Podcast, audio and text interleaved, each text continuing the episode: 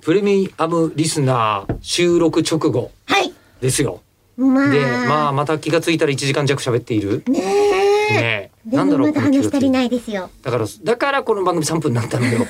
ええなんかゴングをどこかに設けないと奴らは延々喋るっていもううこんなに、そうかそうかそうか。な、何ボタンでしたっけあれ。そうかボタンではないですよガ。ッテンガッテンガッテンだ。ガッあそっち？ガッテン。い平ボタンだと思う。いじゃない。ガッテン。ガッテン。ガッテンしていただけましたでしょうかボタンを。もう押せなくなっちゃったんですよね。ガッテンさんもね。またしてガッテンね、おわちゃめさんもね。うんあ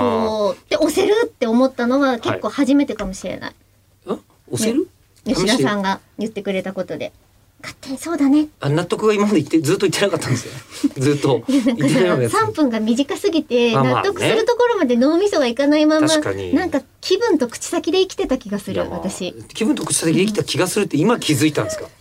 今更ですよ絶対吉田さんからのね、はい遺伝だと思うんですよ遺伝え私たちは血縁ないのねに親子関係 がどこか全然にないのにねあのちょっと思ってまあ確かに試して合点好きなのとこも似てますよ、ね私もだって試して合点好きすぎて、元試して合点のディレクターだった人が NHK 辞めてから僕取材に行きましたも んぐらいえマジっすか北堀さんっていうすごい面白い人あの気候を作ってるのが超楽しくないですか気候うんあの気候とななんて言うんですか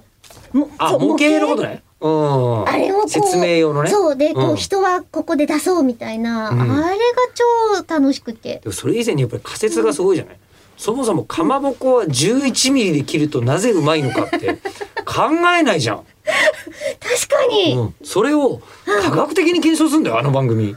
え、あの、私その回は知らないんですけど、はい、本になってますかまぼこを11ミリで切るとなぜうまいのかって本にえ、で、本当にやっぱ美味しいって美味いしういのは、のが12ミリでもの10ミリでもなく、なく11ミリで切るとその歯に対してかか弾力感るとかそうもっちり感とかがベストになるっていうのをわざわざ科学的に検証して全国放送で放送してたっていうえ、それかまぼこ側が合わせに来てる説はないんですか、かまぼこ側が合わせるうんもうだから11ミリがうまいねってなっちゃったから、じゃあ11ミリの時に美味しい、こう配合とか蒸し感とか違う違う違う違う違うにしようみたいな、そう後じゃ乗ないせじゃなこれはいの。かまぼこのげん現地の人は11ミリに切っているのに、なぜそうじゃない人たちは5ミリとかで切っちゃうのかっていう疑問からスタートしてるんですよ。確かに、だって、年越しそばとかに乗っける時11ミリにしないけど、おせちはそれぐらいの厚みにするもん。だからねあのね、うんそのかまぼこ作ってる人はよく知っていてなぜ11ミリなのかっていうのをもう切ってから売れ経ばいい験のに則だったのに経験則ではなく、科学的に検証して全部伝えていたもう試して買っていうのは私は SF だと思ってた サイエンスフィクションだとフィクションじゃねえけど。あーすごい、ええあれなんか DVD で売ってほしいわオンデマンドででないんだよよそれがねそこはね希望あれオンデマンドあんのかな